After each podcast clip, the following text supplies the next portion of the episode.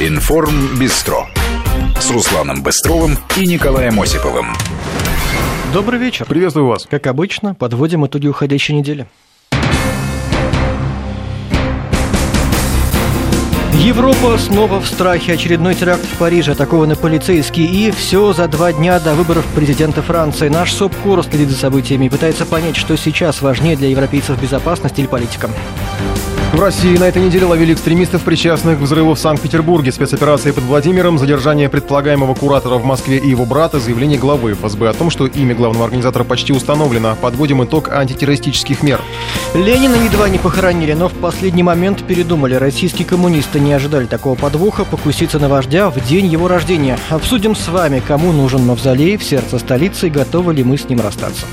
Чиновникам предложили дать право на ошибку. Вице-премьер Аркадий Дворкович допустил возможность прощать представителя власти, если он сделал что-то не так, но уточнил, что это надо сформулировать на уровне политического руководства. И, конечно, право на вторую и третью ошибки – это уже перебор.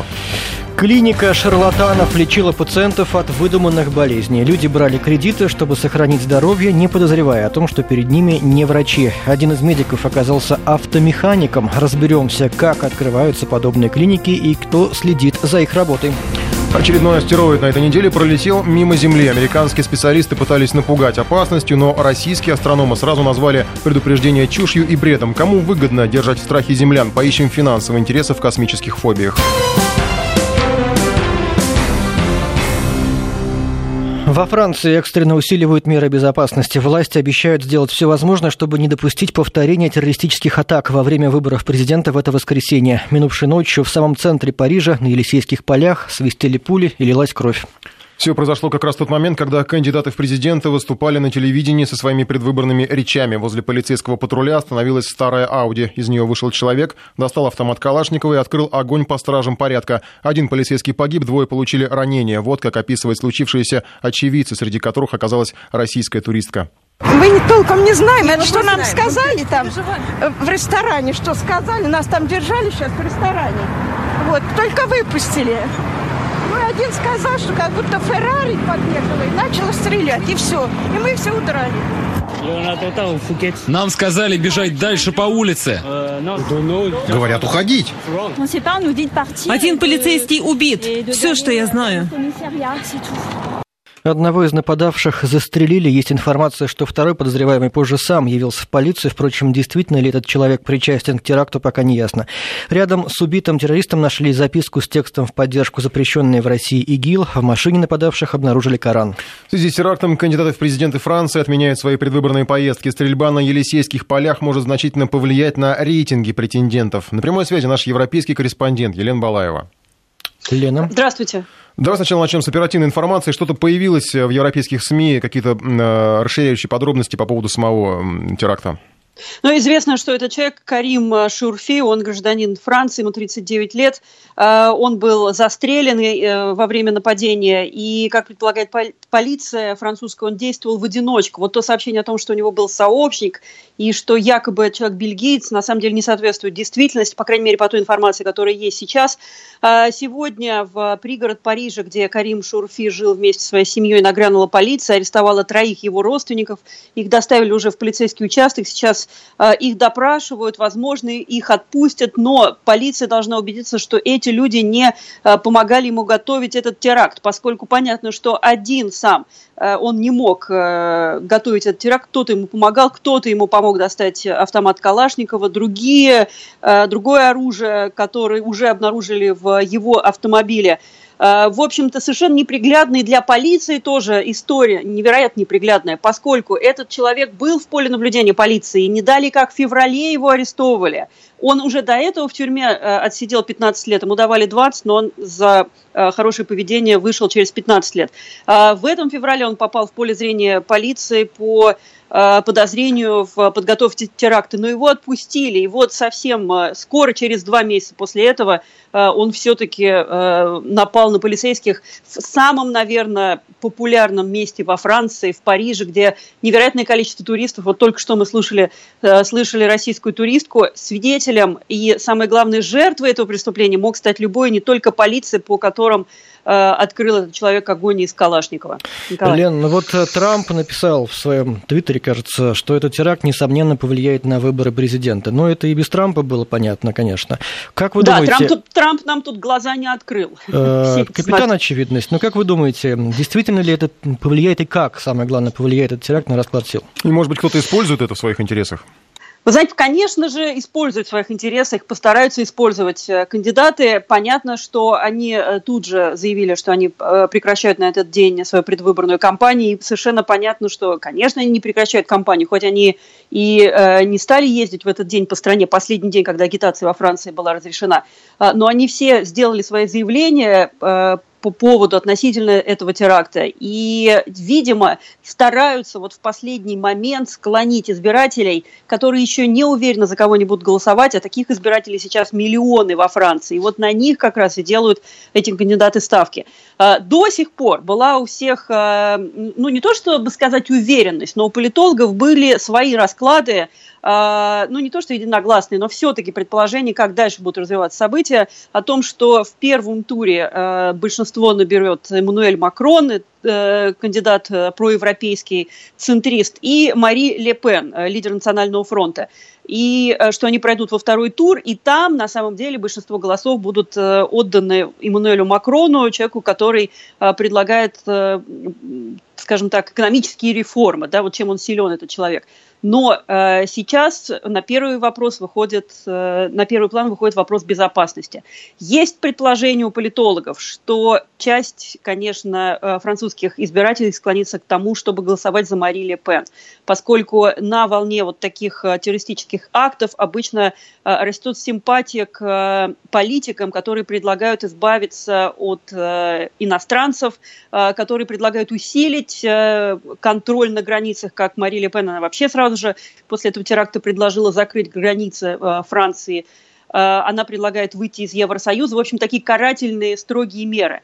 Но часть политологов сейчас предполагает, что на самом-то деле выиграет от этого Франсуа Фион, потому что в моменты, когда, а, скажем так, нация находится под ударом, что сейчас происходит во Франции, а, многие избиратели, которые еще не определились, они будут делать ставки на очень опытных политиков. Избиратели будут бояться каких-то потрясений. И поэтому Франсуа Фион, который имеет очень богатый политический опыт, он бывший премьер-министр Франции, вот он может добрать те несколько процентов голосов, которые сейчас нужны каждому из этих кандидатов. Но я напомню, у них у всех 24, 21, 19, 18 процентов, судя по рейтингам. Они идут ноздря в ноздрю. Поэтому вот те буквально оставшиеся часы до голосования воскресного очень-очень важны. А, но как проголосуют французы до сих пор, это большая-большая загадка. И, конечно, надо сказать, что а, в данном случае мы говорим не только о судьбе Франции, а, касательно этих выборов, но мы говорим просто о будущем Евросоюза, потому что у двух кандидатов, у Мари Ле Пен и у Жан-Люка Меланшона, очень Э, антиевропейский взгляд на будущее Франции. И э, эти люди в итоге, если они придут к власти, они станут, э, могут стать катализатором процесса, который называется развал Европейского Союза. И будет уже пора говорить о, не о Брекзите уже даже, а о Фрекзите. Спасибо большое, Елена Балаева. О терактах и выборах во Франции наши САПКОРы следят за событиями в Европе. В России всю неделю ловили экстремистов. В подмосковном Одинцове задержали куратора питерского террориста, смертника Аброза, э, Аброра Азимова. Чуть позже спецслужбы вышли на след его брата Акрама, он тоже задержан. На подозреваемых вышли, проверив контакты террориста, который подорвал себя в питерском метро. По версии следствия, его действиями руководил Аброр Азимов. Его называют организатором теракта. Позднее глава ФСБ Александр Бортников сообщил, что заказчик взрыва практически установлен. Параллельно под Владимиром нейтрализовали двух экстремистов. Они укрылись в частном доме в поселке Лизунова, оказали сопротивление и были застрелены на месте. Официально эту информацию не связывают с трагедией в Санкт-Петербурге, но тот факт, что упомянутый Абро Разимов был прописан в Владимирской области, указывает на возможную связь этих событий. Не исключено, что на экстремистов вышли, отработав контакты подозреваемых. При задержании у Аброра Азимова нашли пистолет. На допросе он признался, что контактировал со смертником Джалиловым, который подорвал себе в метро, но якобы не знал, что его действия приведут к теракту. ФСБ опубликовала момент задержания организатора.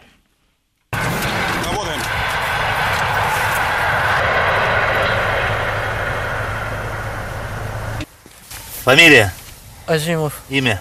Аброр. Отчество? Охранович. За что задержано? Догадываетесь? Да. Ну, это ключевой момент, то есть он знал, что к нему придут. А дальше достали пистолет. Боевой.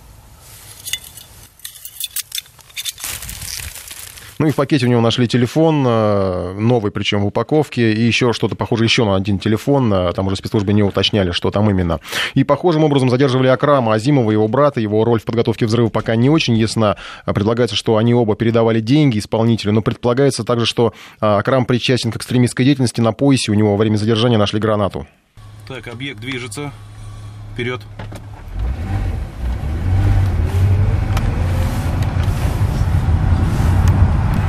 Работаем.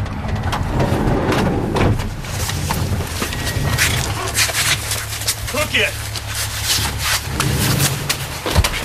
Сюда!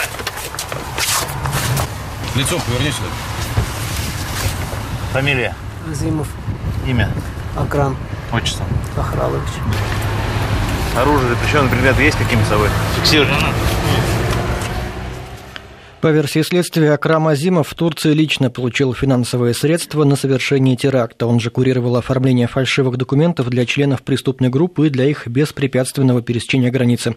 На суде он свою вину полностью отрицал. Предполагается, что оба брата ездили в Турцию, где, вероятно, и были завербованы экстремистами. Известно, что у них есть еще два брата и сестра. Скорее всего, они также попали в разработку спецслужб, но об их судьбе пока информации нет. Что касается Владимирской области, где были ликвидированы двое боевиков, то там сейчас продолжается спецоперация. Полиция ищет возможных сообщников. Есть информация, что преступников было больше. Спецслужбы массово проверяют мигрантов, которые живут в окрестностях. Особое внимание к выходцам из стран Средней Азии. Ну и сегодня же тревожные сообщения приходили из Хабаровска, где неонацист-одиночка ворвался в приемную ФСБ, застрелил сотрудника и посетителя и ранил еще одного человека. Нападавшего ликвидировали на месте, ему было 18 лет, жил в Хабаровске. О мотивах преступления пока данных нет, а чуть позже появилась информация о нападении на местный тир, откуда неизвестные похитили 25 пистолетов и карабинов. Охранник тира был застрелен на месте, и среди нападавших, по версии спецслужб, был тот самый молодой человек, который атаковал приемную ФСБ. К другим темам Ленина снова хотят закопать. Ко дню рождения вождя в Госдуме предложили написать законопроект, который бы предусматривал захоронение Владимира Ленина. Правда, часть депутатов позже отказалась от затеи, а думские коммунисты и вовсе возмутились. Для них Ленин и Мавзолей – одни из главных символов. К дискуссии подключилась и РПЦ. В синодальном отделе отметили, что история с захоронением – это вопрос времени, то есть это неизбежно. Но все это лучше обсуждать, когда спадет искусственное заострение этой дискуссии. Кстати, по опросам в ЦИОМ, две трети россиян по-прежнему выступают за захоронение Ленина. Таких 63%. Коммунисты, кстати, нашли компромиссное обоснование, почему надо оставить все как есть. Оказывается, мавзолей – это просто склеп, и ничего необычного в нем нет. Геннадий Зюганов вступился за прах вождя мирового пролетариата. Мы не просто рассматриваем это как вызов общественности, мы рассматриваем это как крупнейшую провокацию против всей российской государственности. Ленин и в соответствии с сегодняшними законами похоронен так, как подобается – в наших законах записано, есть две формы захоронения. Форма могилы и склепа. Он лежит в склепе, что является традиционной православной формой и никаким вызовом уточнением дополнительно не требуется. Дискуссия о захоронении Ленина возникает практически каждый год, и именно ко дню его рождения. Предлагаем не нарушать традицию и обсудить с вами. Представьте, что мавзолея больше нет. Вы готовы увидеть такую Красную площадь? Итак, вы за то, чтобы не было мавзолея на Красной площади, или вы против этого? Прямо сейчас можете проголосовать в нашем мобильном приложении, скачав его с App Store или с Google Play. Кстати, сегодня вышла новая версия приложения для iOS. И звоните к нам, кстати. 232-1559, код 495. Чуть позже, да. Принимаем звонки. И, и еще, конечно же, 5533, наш смс-портал, WhatsApp, все работает, ждем с нетерпением. Чтобы помочь нам осознать вероятность такого события, мы обратились к специалисту, посмотрим на ситуацию, ну, также не с политической точки зрения, исторической, а с практической. Зам гендиректора музеев Московского Кремля по научной работе, профессор, доктор искусствоведения Андрей Баталов помог нам разобраться в перспективах ликвидации мавзолея. Андрей Леонидович, здравствуйте, слышите нас? Добрый день, да, слышу вас. Николай, Руслан. Здесь. Николай Осипов, Руслан Быстров, программа «Информ Бистро». Скажите, вот, ну, обсуждаем сейчас э, тему Ленина традиционно в э, день рождения.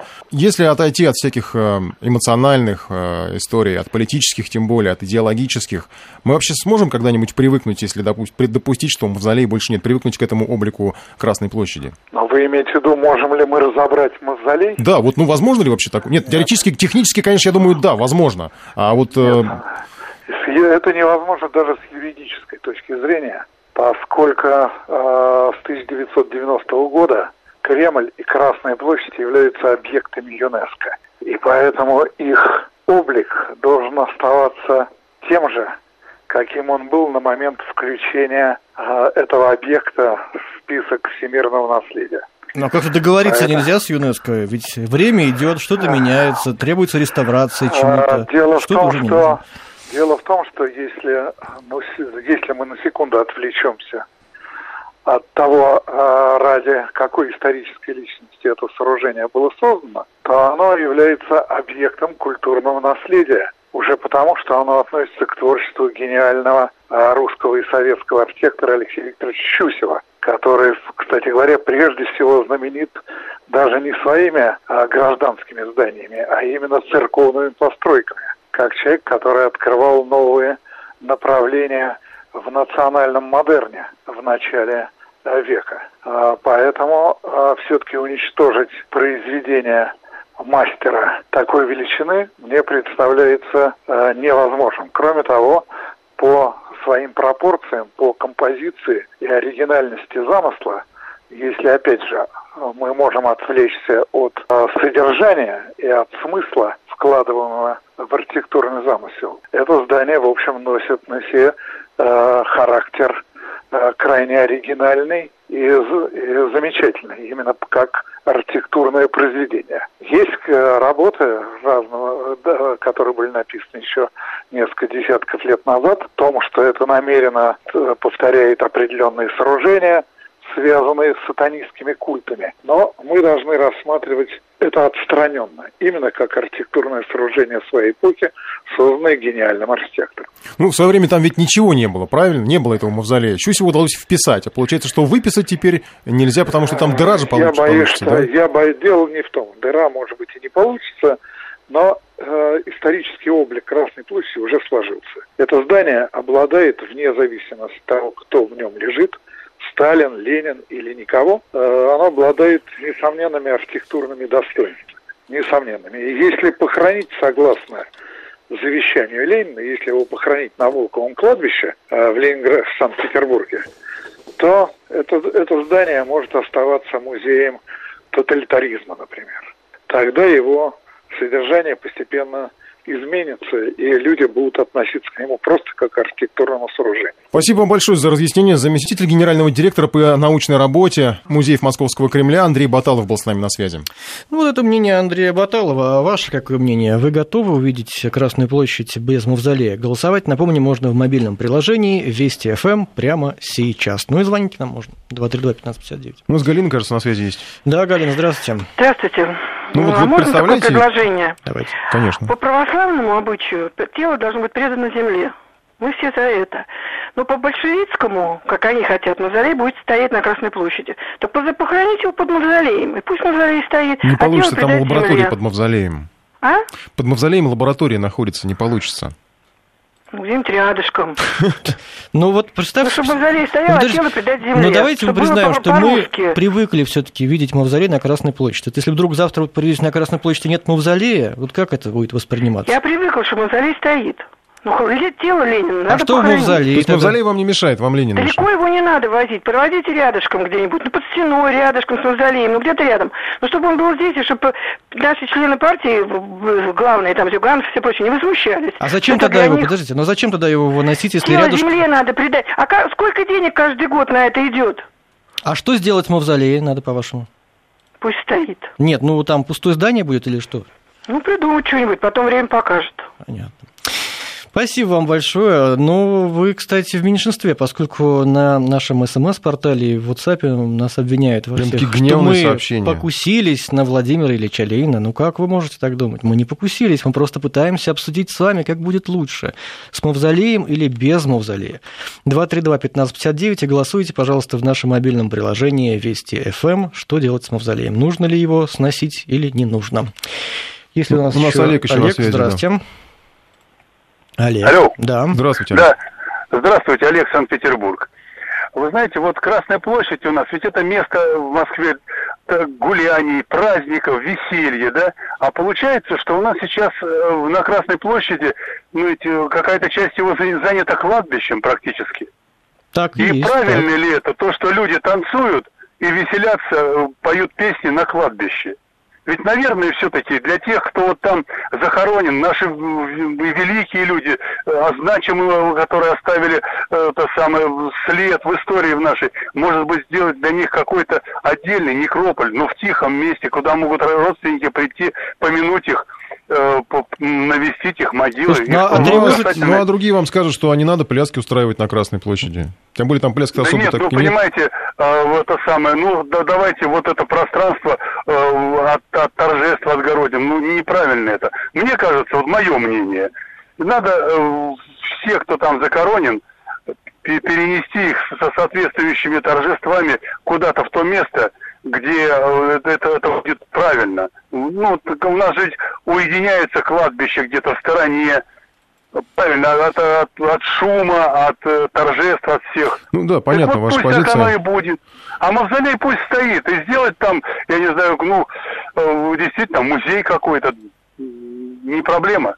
А у нас интересное сообщение есть, что вот э, такой коммерческий подход, может быть, он трезвый Сдать и в правильный. аренду мавзолей? Нет, э, оставить хотя бы потому, чтобы, чтобы к нам китайцы приезжали. Ну, туристы имеется в виду. Но они не только из-за мавзолея. Ну, понятно, но все равно. Ну, вот предлагают нам, да, захоронить, захоронить. Но вы же понимаете, какое недовольство это вызовет в обществе. Просто интересно, Какой нам раскол. звонят, звонят люди, которые хотят его э, предать земле, а пишут люди, которые категорически против этого.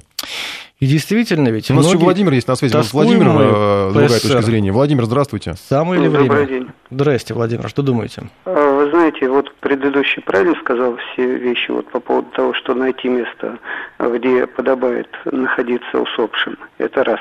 И представьте, вот символ России, многие вот выступают, что Ленин символ, э, символ России. Ну, не символ да, России, идея, он символ как Советского идея Союза. может быть, но Революции. труп, открытый в могиле, это не может быть символом России. Раз.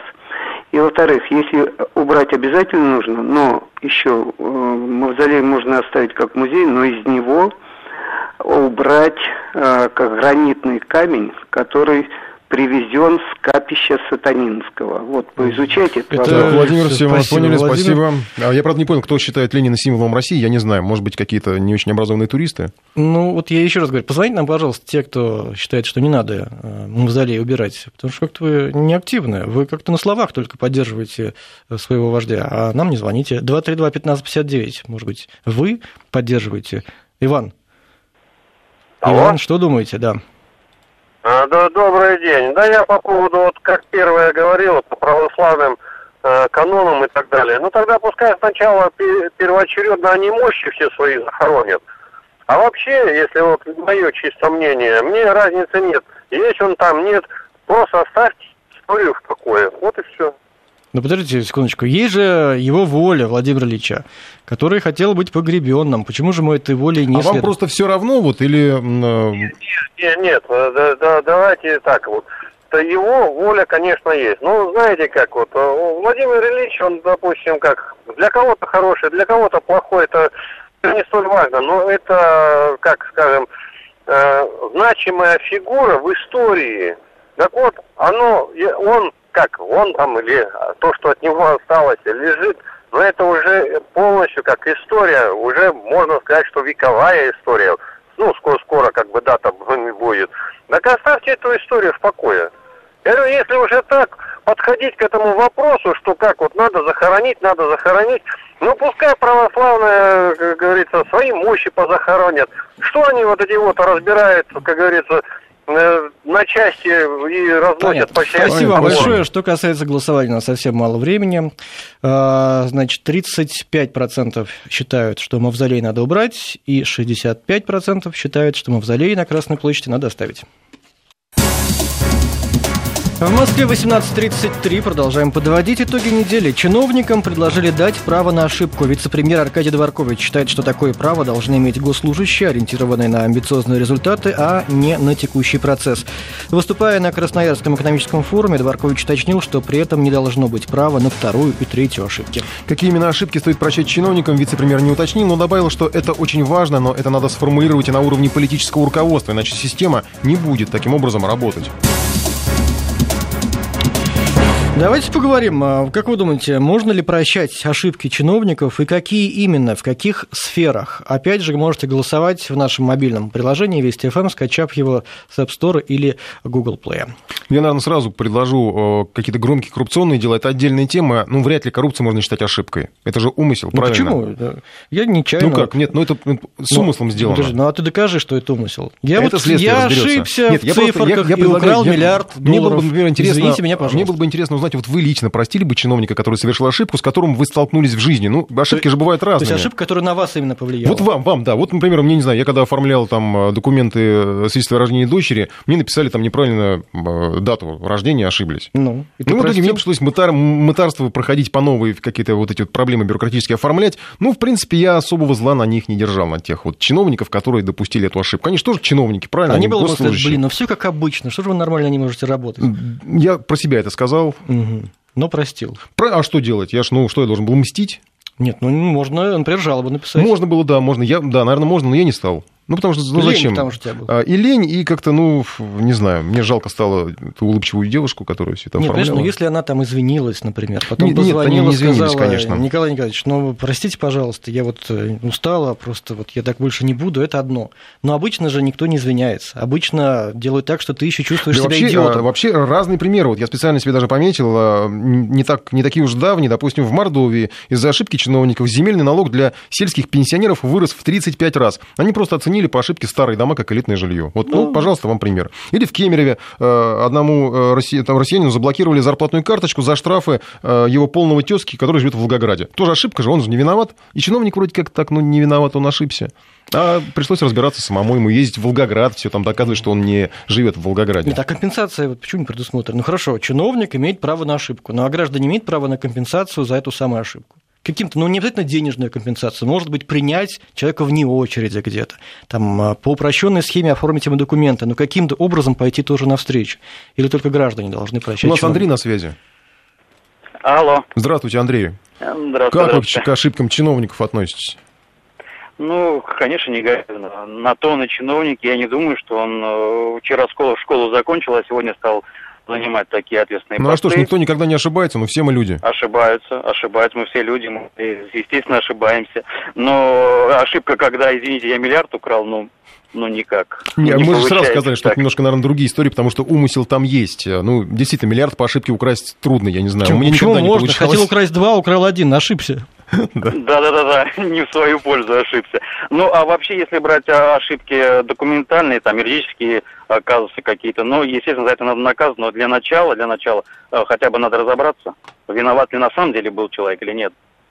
Справедливо говорите. Андрей, ну а вы что, никогда не ошибались? Вы кем работаете? Ошибался, Вы кем как и работаете? любой человек. Мы все грешны. Но я предприниматель, я сам на себя работаю. И я ошибаюсь, к сожалению, вот минус себе.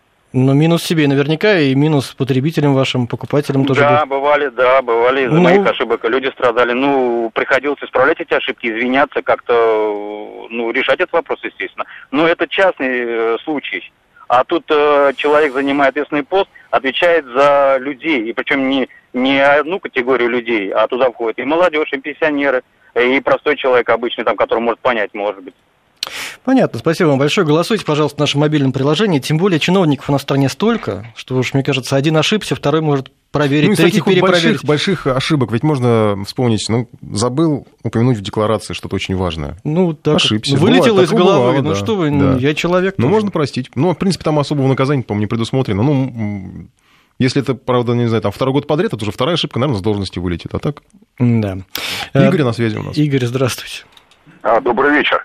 Э, я могу задать вам э, одному и другому вопрос? Попробуйте. Вот э, мне очень интересна ваша реакция на то, если судьба, э, судья, чиновник ошибется и даст вам по 10 лет и вы отсидите, а потом через 10 лет он скажет, ну, извините, я ошибся. Слушайте, ну и что, такие случаи бывают, Бывает, не только в нашей да. стране. Да, нет, они бывают. Вот вы сейчас честно скажите, как вы будете к этому судье относиться? Плохо, конечно. Ну, что Плохо. Ну, скажете, ну ладно, я первый раз у вас в, в ошибке, ладно, следующего только неправильно не сажайте в тюрьму, а я-то ничего, отсижу в тюрьме. Правильно, мы подходим к, та- к такому вопросу, что все зависит от последствий, которые несет эта ошибка. Правильно же, да? Ну да, конечно, да, понятно, естественно, если там э, не ту букву поставил там в паспорте, это одна ошибка. Ну да, если сломал жизнь, Если человеку 10 понятно, лет если- он вам впаял, то это другая Если ошибка. сломал жизнь человеку, если кто-то пострадал, там Да. это понятно, это, Да. ну, в принципе, там уже это, у- на самом деле это уголовное Ну, дело, а это не будет- ошибка. А кто будет решать вот эту степень их э, важности ошибки? Вот, ну, вот, вот этот вопрос надо прорабатывать на политическом уровне, Но вы, сказал что Аркадий бы, вот давайте так, вы что... Ой, А, да. А, Если таких вот о больших ошибках, ну, допустим, я не знаю, тут можно господин Чубайса вспомнить, да, вот у него много проектов были ошибочных. Ну, не у него Не, лично, подожди, а у ну, ну а Роснана. что, вот, э, ну, Роснана, это Вот первопроходцы. хотели литий-ионные аккумуляторы Ну делать, что, не да, получилось. хотели. Планшет хотели делать, не получилось. вот за это надо- Поликремний, не получилось. А что, за это надо наказывать? Вот в стране, которая кроме нефти практически ничего не производит, где люди что-то стараются, да, не получается. Как понять, почему не получилось? Но они хотя бы постарались. А как раз а речь- что сделали остальные? Да, да, как раз речь вот идет же об амбициозных чиновников, которые рвутся вперед, пытаются что-то сделать, ну, не получилось, ну, что поделать. Ну, вот, да. 232-1559, алло, здравствуйте, как вас зовут? Алло, добрый день. Здрасте. Э, Меня зовут Эдуард, город Ульяновск. Да, да. Э, У меня двоякое мнение по этому вопросу. Я сам являюсь госслужащим, Так. ну, сотрудник правоохранительных органов, так сказать, чиновник. Ну, это Вот значит, ваша ошибка ошибка- может дорого стоить. Да, мне моя ошибка стоит. Я работник э, полиции, майор. Мгм. Мне стоит, может, ну, лет пять лишения свободы. Именно вот в деле уголовном ошибка там в фабуле дела или еще что-то. Вот. И, с одной стороны, чиновник, который в администрации сидит, э, считает, что он должен э, отвечать за свои, за свои свои действия. Вот. И такую же ответственность внести за ошибки. И параллельно э, э, гражданин, у которого, на, на которого была ошибка, иметь должен право на э, реабилитацию. Понятно, вы хотите приравнять вот и как бы ну, а, ответственность за ошибки, допустим, полицейских и чиновников. Ну, если вы там ошиблись, у вас уголовное дело. Но опять же, мы все-таки говорим об уголовных делах, это немножко другое. Потому что Ну если да. это уголовная ответственность, а вот именно ошибка, ну, Ну, не что-то... полностью, не полностью приравнять, конечно. Из-за там, из-за нескольких метров забора там э, неправильного земельного участка выставлено, в тюрьму сажать не надо, естественно. Понятно, спасибо вам большое. Но, с другой стороны, не ошибается тот, кто ничего не делает. Вот почему мы себе прощаем ошибки, а чиновникам не прощаем. Голосуйте в мобильном приложении, нажимайте на кнопку голосования, и там будут варианты ответов. А мы пока еще немножечко поговорим по телефону. Здравствуйте. Андрей у нас на Здравствуйте, связи. Андрей. Алло. Да. Алло, здравствуйте. Вы склонны к Я прощению? Нет, А. нет, нет, не склонны. Ну что ж, тогда мы почитаем сообщение. Почему ошибки чиновников должны исправлять мы? Пишет нам. Моя ошибка стоит человеческая жизнь. Ну, может быть, это врач нам как раз написал. Вот тоже, да, что касается врачей. Тоже ошибаются ведь люди. Или... Ну, это немножко другое. Я Это думаю, что Аркадий ну, почему Дворкович друг- имел в виду другое. другое? Ну, он имел в виду вот именно... Каждый на своем месте ошибается. Администрации какие-нибудь городские, муниципальные, э, республиканские, областные, вот именно эти ошибки. Потому что здесь мы говорим, вот опять же, полицейский, да, если он ошибся, конечно, это ужасно. Если ошибся там э, врач, это, ну, естественно, это ужасно. Это другое. Это, опять же, за этими ошибками следует уголовная э, ответственность. А мы э, говорим об ошибках, за которыми, ну, вроде бы как этой уголовной ответственности и не наступает. Давид, здравствуйте. Да, здравствуйте. Эм, Вы готовы ну, я, простить э, чиновнику ошибку? Да-да-да. Готовы? Не, ну про, прощать надо вообще в принципе Ну, в людей. принципе, да. Э, В этом ничего такого нет. И религии нам все это учили, и э, с детства, и с детской партии нас всех учили, что прощать надо. Вопро- Вопрос не в этом. Вопрос в том, что ошибка ошибки рознь. Э, И если человек, который, за кем подпись э, числится, ставя эту подпись, он должен э, сто раз подумать. Э, Для этого э, больше ответственности надо и внимательнее читать, что он подписывает. Если он решился, все-таки поставил подпись и ошибся, он должен эту ошибку исправлять. а не просто, ну, извините, там, варитесь сами. Все прекрасно знают э, моменты жизненные, да, когда вот с тем же паспортом вам рассказывали, и там с фамилией неправильно люди, люди мчатся по всей России исправлять чужие ошибки. Э, ну, как простым языком выражаясь, накосячил, значит, будешь э, помогать э, участвовать, э, свою ошибку эм, но при этом увольнять не надо чиновника. Простить его можно, если он исправил ошибку. Ну, опять же, когда человек ошибся на дороге, его наказывают штрафом. Э, ну, что увольнение? Есть опция ну, значит, предупреждения. Значит, надо штрафовать. За несерьезные ошибки на дороге. Есть предупреждение же выписано. Э, просто многие забывают, что чиновники и прочее, это такие же граждане. Но почему-то разделили мир на их и нас. Э, такой быть не должно. Ну, это справедливо всегда. А, Вы знаете... Э, да, за... ошибся. Гигантский штраф, значит, все, зарплаты лишен. Да, спасибо. Мне просто. показалось, что в этом, на самом деле, есть еще одно э, хорошее последствие, которое может наступить, если вот действительно будем прощать чиновникам ошибки. Они хотя бы будут признаваться в своих ошибках. Но... Ну, Потому что сейчас, вот, допустим, ну вот говорил про паспорт. Что-то не так в паспорте сделали. Вот у меня, например, у знакомого паспорт вообще признали ну, фальшивым. Почему? А, он э, э, в свое время получал его где-то в Ростове-на-Дону, когда развал Советского Союза произошел, приехал э, в Краснодарский край, там получил паспорт, сходил с ним в армию, ну, отслужил, все, mm-hmm. все, проблем не было. А потом по чьей-то ошибке оказалось, что этот паспорт как-то неправильно выдали, и у него отобрали, сейчас он до сих пор не гражданин России, вообще никто. А, пытается оформить документы, не может ни жениться, ничего на работу легально устроиться. Просто ошибка. И никак не найти. Вот если бы ошибку прощали, может быть, кто-нибудь встал бы из чиновников и сказал бы, да, это моя ошибка. Нет, но почему ведомство, которое выдает паспорта, может быть, не найти того конкретного чиновника уже, может быть, он уже не работает. Может быть. Но ведомство-то остается. Вот ведомство могло Но почему сказать, ведомство да, не может ошибка. взять на себя? Ты говоришь, они сейчас, они будут признавать свои ошибки. Да Хотя бы один раз. Господи. 232-1559. Еще один звоночек примем, да, Михаил у нас есть на связи, и будем закругляться. Михаил? Добрый вечер. Здравствуйте. Михаил, Москва. Вы знаете, наверное, все-таки посыл был правильный с вашей стороны, а вот все те, кто звонил и говорил свои комментарии по ситуации, они не совсем поняли, видимо, господина Дворковича. Речь идет об амбициозных чиновниках, реализующих амбициозные великие проекты. Ну, я думаю, что таким образом еще и про Роснано, так сказать, упомянули. А если обычный исполнитель, государственный служащий, совершил какую-то ошибку, не ошибку, этим должна заниматься определенная комиссия дисциплинарная в рамках ведомства. Ни больше, ни меньше. Понятно, спасибо вам. Руслан, что у нас с голосованием? Что за голосование? Значит, 23% э, готовы простить чиновнику ошибку, а 77% слушателей не готовы прощать ошибки чиновников другим темам. В Пензе элитная клиника обманывала пациентов, ставила им выдуманные диагнозы и лечила дорого и в кредит. С каждого пациента брали десятки тысяч рублей. Но самое удивительное, у персонала не было медицинского образования. Один из псевдомедиков оказался по профессии автомехаником. Полиция задержала 12 человек. Как выяснилось, клиника существовала на рынке несколько лет. Схема работы была следующей. Диспетчеры обзванивали потенциальных клиентов, звали на бесплатную диагностику, а при посещении пугали страшными диагнозами и вынуждали людей платить за лечение. Сейчас власти региона пытаются установить, сколько пациентов прошло через эту мошенническую контору. Открыта горячая линия для приема звонков, а губернатор области Иван Белозерцев по этому поводу сказал следующее. Проблема заключается в, в том, что а, никто это не видит, никто это не слышит. Я в первую очередь, это касается Министерства здравоохранения, а, здравоохранения Пензенской области, контролирующих органов. Правоохранители увидели, возбудили уголовное дело, да, и мошенников уже привлекли к ответственности. У меня вопрос, а где наши должностные лица? А где, э, если люди оказывают эту услугу там, в торговом центре, значит, люди одели белые халаты, люди оказывают услугу. Почему э, с системы здравоохранения никто к ним не пришел? Вопросы вполне, так сказать, э, логичные. Ну, кстати, может быть, понять, тоже ошибка чиновников. Как может существовать клиника без врачей?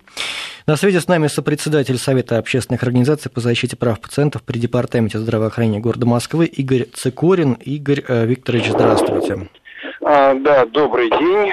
Ну как вот по-вашему, может такая клиника так долго существовать? Вот, врачей вроде бы нет, а клиника есть. Нормальных врачей, имею в виду, нет с дипломами? А, ну, давайте, да, немножко по сути, как бы я немножко не услышал начало передачи.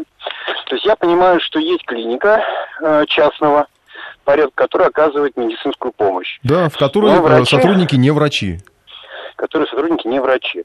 А у нее, вы смотрите, э, у нас по закону э, любая частная клиника, которая оказывает медицинские услуги, она является, э, должна получить сертификат. Сертификат прежде всего на э, действие медицинского характера, да, и э, иметь э, врачей, которые также имеют э, сертификаты по своей специальности. Вот в данном случае, м, как бы, э, я надеюсь, прокуратура сейчас разберется в этом плане, да, то есть э, клиника являлась действительно медицинским учреждением, или это была некая э, как у нас, нетрадиционная медицина, да, которая, которая не является медицинским, в общем-то, э, профилем, а оказывает, э, ну, там, различные, не знаю, э, действия там пиявками или прочими, что не является э, лицензионно э, удостоверяемые медицинскими А вот в таких клиниках органами. действительно могут работать и сантехники, и автомеханики, где пиявками Ну, лечат, или их как-то ну, проверяют все-таки? Понимаете, э, вообще вот как бы, если пациент, если даже любой человек э, решил обратиться в клинику, то есть там, где будут заниматься именно его здоровьем, прежде всего диагностировать некое заболевание и дальше назначить лечение, которое, в общем-то, признано во всем мире или является э, утвержденное стандартом Минздрава, э, значит, как лечить там то или иное направление, да, то эта клиника э, будет обязательно э, иметь разрешение, контролироваться, контролироваться органами э, Росздравнадзора, Роспотребнадзора, если это частная клиника. А вот все эти органы будут. Если это знаете, очень модно было, сейчас это намного меньше стало, но были некие такие диагностические центры, они так называемые были, где предлагалась компьютерная диагностика, вроде как здоровье. Но, слава богу, там не усиленно назначали лечение какое-то, а именно тип чисто диагностическое. Вот эти клиники, они не подпадают под контроль э, Минздрава. А вот я пациент, прихожу, как я пойму, Да. подпадает Вот- или не вот- подпадает? Вот теперь, да, давай теперь сформируем как бы понимание у себя, что мы должны сделать, чтобы не потерять свое здоровье, а действительно поправить его, раз мы пришли в эту клинику. Прежде всего мы приходим в клинику и а, не стесняясь, у нас вот почему-то принято так немножко стесняться, да, а, о чем-то спрашивать, как бы убеждаться в том, что эта клиника действительно может нам оказать достойную помощь медицинскую. То есть а, есть а, прежде всего, как я вначале сказал, это сертификат, а, который выдается уполномоченным органом. Ну, чаще это департамент здравоохранения. И обычно уважающаяся клиника, она этот сертификат на ближайшем месте, на ровном месте, ну, как бы, да, вот на, на- на месте входа она его вывешивает. Понятно. То есть надо посмотреть или спросить. Сертификат, это на клинику, да. Далее. Игорь, да, Игорь, а Ага. вот если, допустим, клиника получила сертификат, все было хорошо, а потом она берет э, на, на Да. работу не врачей, а сантехников. Ведь она уже документы все получила. Как Абсолютно часто верно. проверяют тех Да. врачей, которые там работают? Есть плановые проверки, они у нас для малого бизнеса на сегодняшний день, э, я не готов сказать, ну, наверное, раз в три года. Ну, не кошмарит, А, да. Да, не кошмарит, потому что, ну, как бы есть у нас такие требования. А вот, но, тем не менее, если вдруг а, у кого-то появилась жалоба любого характера, которая была направлена, я имею в виду пациент, который посетил данную клинику, она была направлена э, в Роспотребнадзор, либо Росздравнадзор, как контрольный орган проверяющий. Вот любая жалоба, она автоматом вызывает э, проверку. То есть в данном случае будет, будет проверка назначена, которая и как бы убедится, то есть соответствует э, заявленные нормы, что там есть именно этот список врачей, именно эти услуги оказываются, либо нет. А Но- врач каждый Мгм. тоже должен иметь сертификат, правда ведь? Да, То да. есть можно его Вот- тоже вот тут уже- попросить на ресепшене?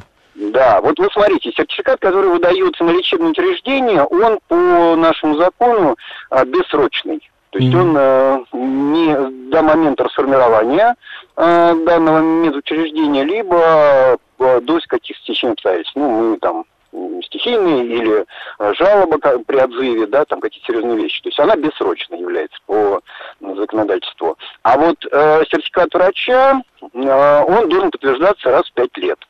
Угу.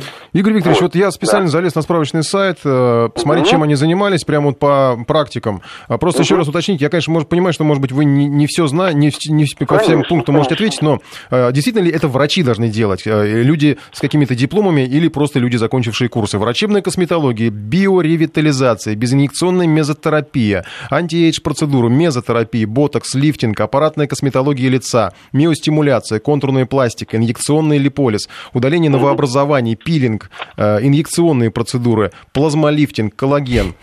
Mm-hmm. Ну, вот, ну, я смотрю, подавляющее процедур, здесь количество, это именно процедура, так называемая процедура красоты, да?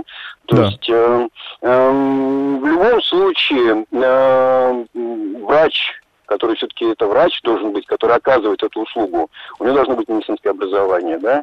Потому что э, это как минимум инъекции, это как минимум какие-то вмешательства в организм. Поэтому медицинское должно быть здесь. То есть Понятно. Врач... Спасибо вам да. большое.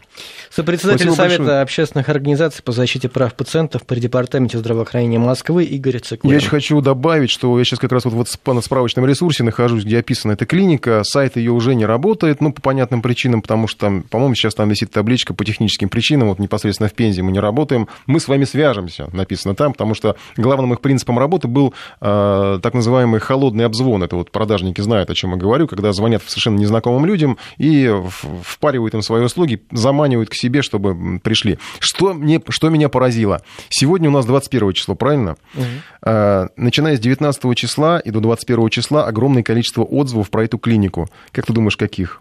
Положительных? Проходила курс коррекции фигуры. Результаты есть, поэтому осталась довольна. До меня дозвонились, я решилась. Раздумываю пойти еще раз. В клинику обратилась, были проблемы с лишним весом. Тут позвонили на телефон и пригласили. В общем, я вся прям такая счастливая. А, после некоторых проблем с кожей остались какие-то там синячки, все ну... счастливо. И только одно в самом конце. Аларм. Ни в коем случае с ними не связывайтесь. Впаривают свои услуги под видом «придите, попробуйте бесплатно». Потом оказывается, что вы уже должны. Им все равно, пенсионер ты или работающий. Ну да, не удалили этот отзыв. Ну, вообще, Это конечно... единственный отзыв, который был написан, кстати, вот тоже... А, еще в марте был написан надо понимать, что, конечно, читать отзывы о клинике на сайте этой клиники, это, конечно, быть полным Нет, это, кстати, это было на ресурсах, э, там, ну, разные ресурсы, где пишут отзывы про медучреждения, так что там есть свои люди, которые пишут такие да. Э, отзывы, чтобы... Поэтому надо сравнивать с разных форумов. Да. Информацию собирать. Хорошо думайте, смотрите, прежде чем куда-то идти. Ну а мы идем дальше. Очередной астероид пролетел мимо, но НАСА успела напугать им э, полпланеты. СМИ цитировали американских астрономов. Некоторые сообщали о грядущем конце света. В ночь на 20 апреля космическое тело приблизилось к Земле на 1 миллион 700 тысяч километров и спокойно улетело дальше в пространство. Диаметр астероида около 650 метров. И в случае столкновения с нашей планетой последствия были бы катастрофическими. Впрочем, российские ученые в большинстве своем назвали подобный сценарий бредом и чушью. Мы решили выяснить, стоит ли бояться космических гостей и сколько стоят эти страны страхе.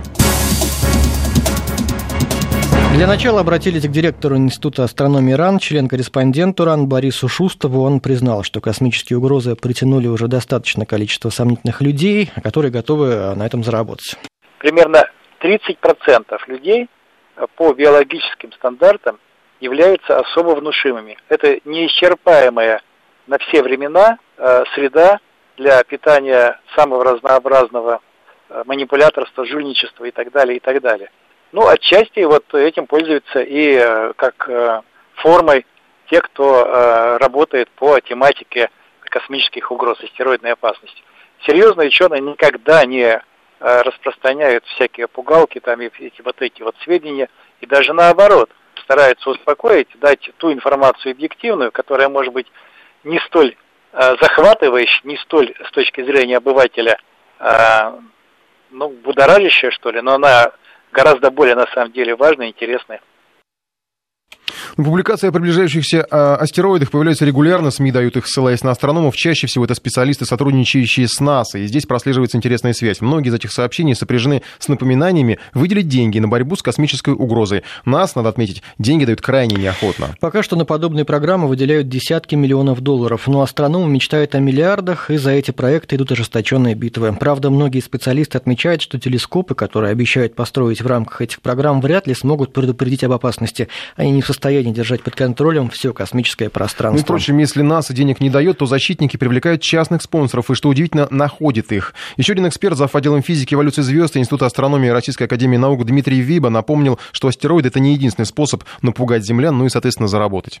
Ну, на самом деле, я, конечно, не могу давать комментарии о финансовых интересах, потому что для этого надо располагать какой-то информацией. Но на самом деле это же ведь не единственная страшилка. Если в интернете порыться, там будут прогнозы страшных землетрясений, наводнений, эпидемий. И астероиды – это только часть существенно более обширной э, современной городской мифологии. Я, честно говоря, сам не думаю, что есть какой-то план, что это какая-то организованная кампания, потому что подобные слухи распространяются уже лет 200, если не больше. Ничего нового-то на самом деле не происходит. Просто благодаря интернету это стало распространяться гораздо шире и гораздо быстрее. Где-нибудь кто-нибудь на сайте НАСА видел эту информацию? Или просто кто-то однажды сказал ученые НАСА, и все теперь это пересказывают?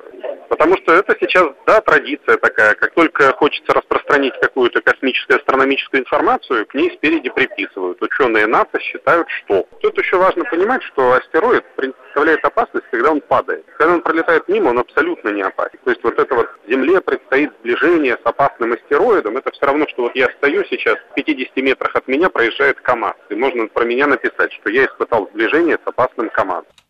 Ну, мне что интересно, а, огромное количество экспертов, с которыми мы общались, а, сразу начинают обвинять журналистов в том, что это мы рассказываем об астероидах, э, что вот мы пугаем. Это не мы пугаем, это специалисты пугают, которые рассказывают про это, в том числе американские. Действительно, не НАСА специалисты, а которые, как мне кажется, кормятся вокруг, вокруг мне НАСА. Мне кажется, это кто-то вот родственники британских ученых какие-то. Да, потому что, потому что вы посмотрите, бюджет НАСА 19 миллиардов 100 миллионов долларов на год. Это так. катастрофическая сумма. При том, что его при Трампе сейчас его урезали. И там уже целая паника началась, потому что а, вот эти вот товарищи, ну, есть, кстати, такой фонд B612, он как раз вот пытается освоить эти деньги, но, правда, никак не дают им доступа. А, и многие относятся с сомнением вообще к тому, что они делают, потому что они хотят, допустим, миллиард долларов на строительство одного телескопа, который не расскажет о том, а, стопроцентно о том, что к нам сейчас прилетит. Ну что ж, спасибо мы продолжим, большое. Мы продолжим Наде... это расследование. Надеемся, что вернемся. выходные обойдутся без астероидов и пройдут спокойно. Спасибо, что провели этот вечер. Всего доброго.